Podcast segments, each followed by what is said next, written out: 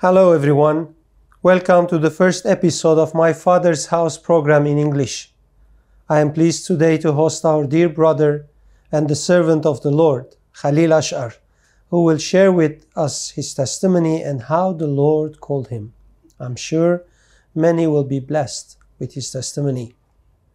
Before we start listening to Khalil today, I would like to share with you briefly why I chose the name My Father's House for the program. Let us open our Bibles to read from John 14, verse 2. In my Father's house there are many dwelling places, homes. If it were not so, I would have told you, for I am going away to prepare a place for you. Through this verse, the expectation of the Lord Jesus was that even death would not be a threat to the disciples, because by his death he was making a home for his disciples and for all believers. Because, as you may know if you read the chapter 14 completely, disciples were afraid, confused, depressed. They even couldn't stay with the Lord for a while he was praying. In prayer, they couldn't stay. They went to sleep. The reason they went to sleep, because they were under pressure, depressed, and they were confused. So meanwhile, the Lord was telling them that they need to believe in God and believe in Him. By this, He means the salvation, the work of salvation that the Lord Jesus took upon himself. And after he said, believe in God and believe in me, which means believe in the work of salvation, he came with the idea of saying, or he started saying in verse 2, in my Father's house there are many dwelling places. So by the work of salvation, he was preparing the believers to become temples, houses, who are going to reflect God, the Father, the Son, and the Holy Spirit through their faith and life to this earth, to these people, the ones who are living in darkness. So this is the main idea that you need to understand. The word home in Greek means mon, meaning dwelling. However, we do not have to take the word dwelling only as stone houses. Years ago, a British newspaper ran a contest to determine the best definition of the word house. And the answer that won was, home is where you get the best care. So when the Lord Jesus was talking about the home, in my Father's house there are dwelling places, homes, he was talking about the best care that the person will get. The poet Robert Frost says, the house is the place where a person is welcomed upon his arrival. So each and every person that will encounter the Lord will be welcomed upon his arrival, as if the person is entering the eternity, even though still the person is in the body. But there will be a door open in front of this person to see and understand the things that the person or we will see in eternity. According to the Lord Jesus, my Father's house means the place where all things began,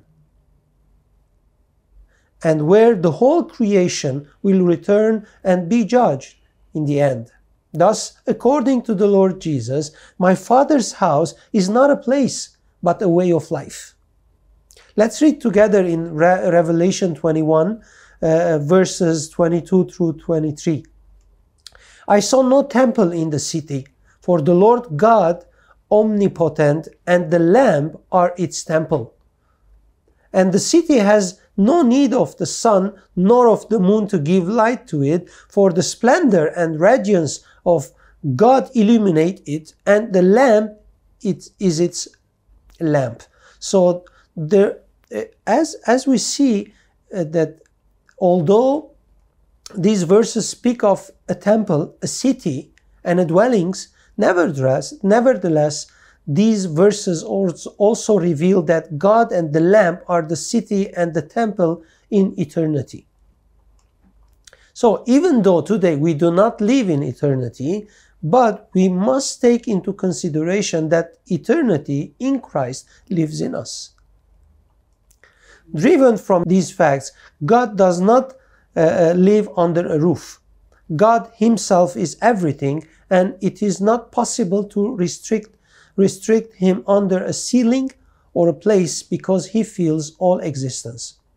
When in John 14:2 the Lord Jesus spoke about the Father's house and the dwelling place, he made it clear that through the work of the salvation we would be able to see clearly the true nature of God. So when he was talking to us that in the Father's house there are many dwelling places, which we will reach through the work of the salvation that he is going to do on the cross by shedding his blood, we were going to see the real nature, the true nature of God, which we lost by sin, because of the sin and Adam.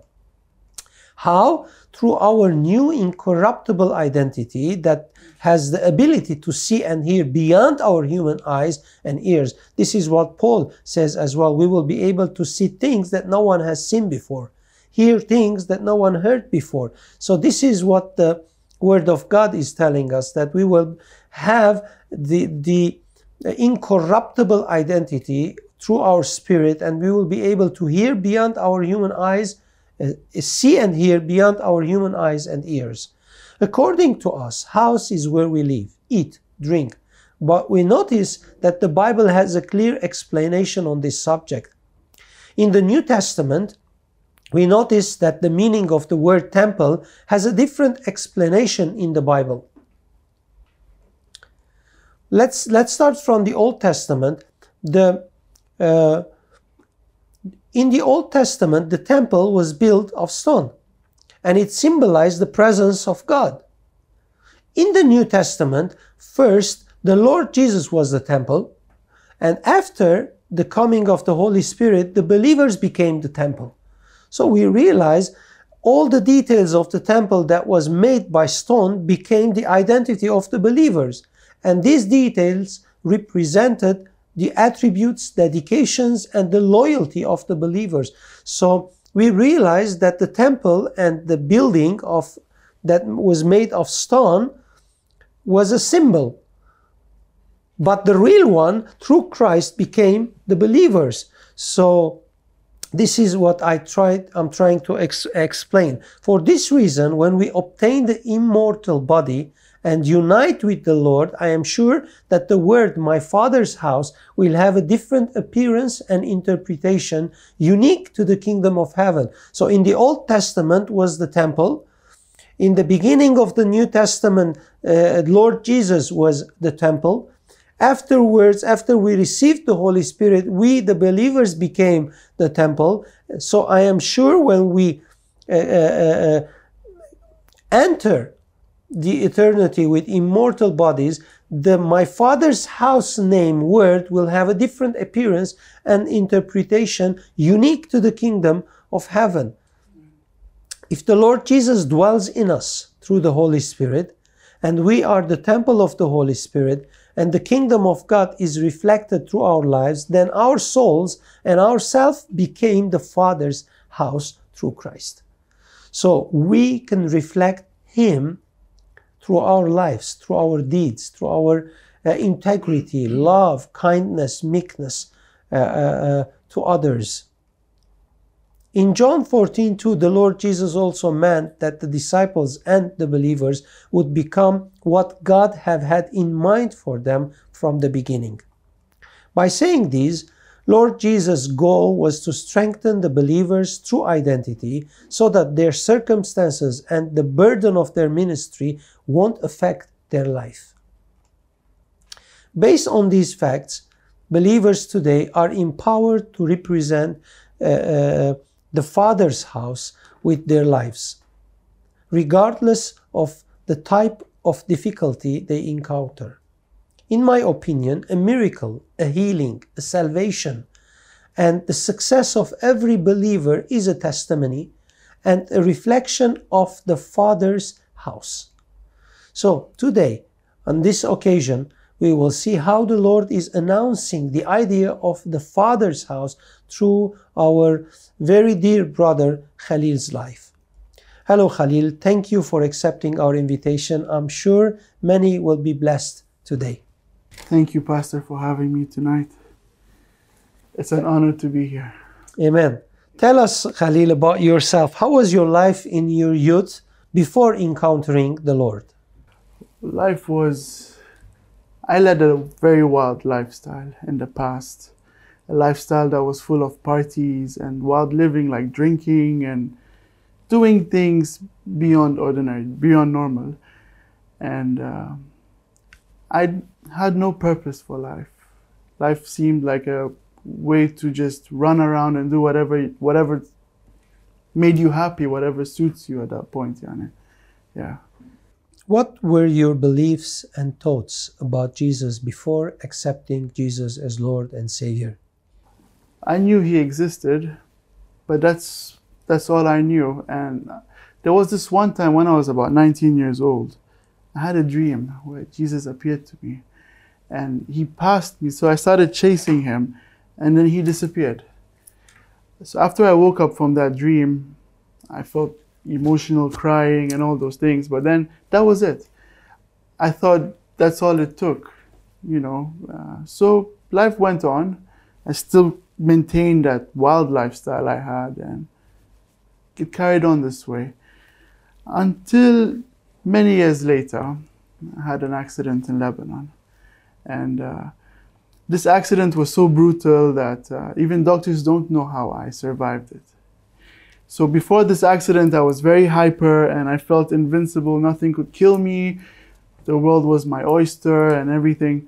So since, like, after this accident happened, I realized, you know, life could just disappear in the snap of a finger.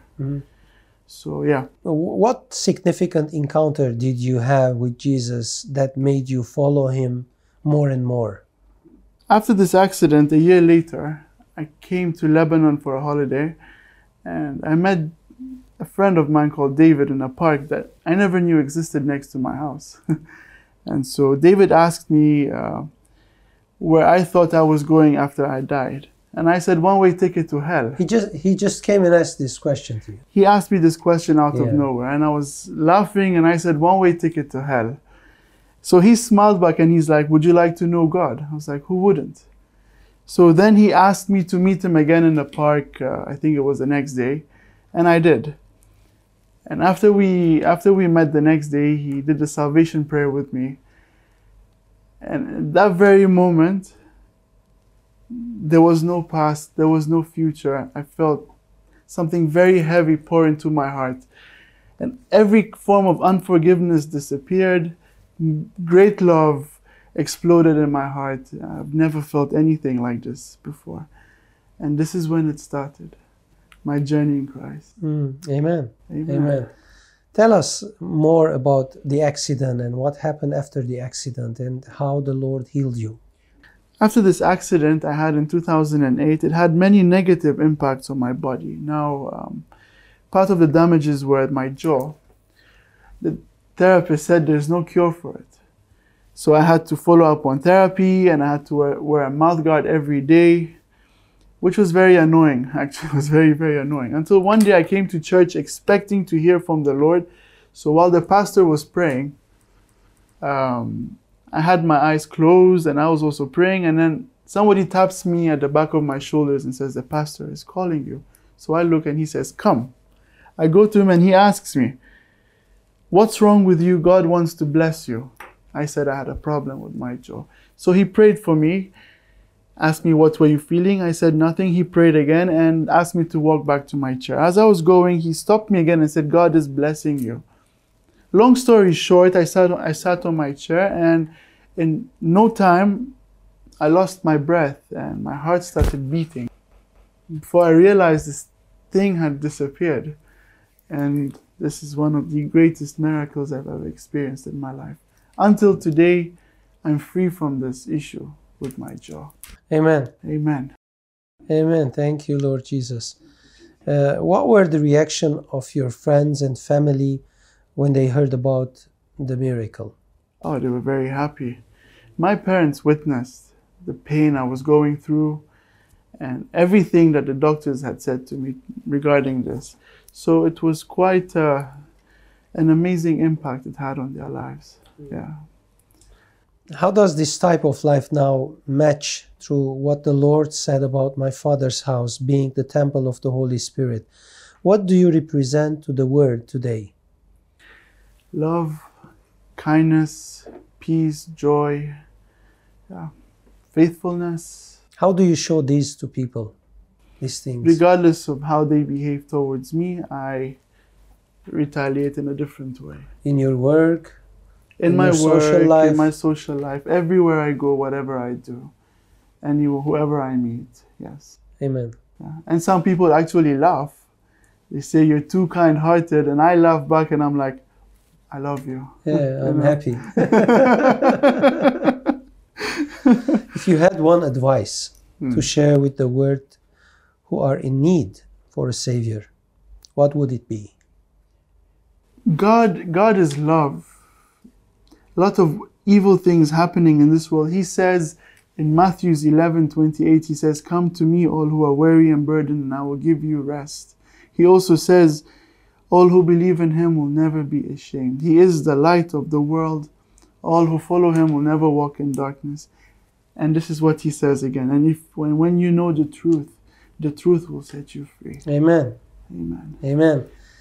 Thank you, Khalil. This was beautiful. I'm sure many will be blessed. As you may see, Khalil had an encounter with the Lord, and as he said today, he was changed completely from inside out, and everything became new.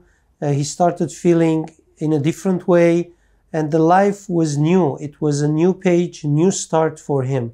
And this is not only for Khalil. It happened with me, it happened with Khalil, it happens with you as well, if you accept him as Lord and Savior. So I encourage you, if you haven't accepted Jesus as Lord and Savior yet, today is the right time. This moment is the right time. You just have to tell him that, Lord Jesus, I accept you in my heart, in my life. I accept you as Lord and Savior. I surrender to you completely, and I promise to live the life that you wanted us to live from the beginning.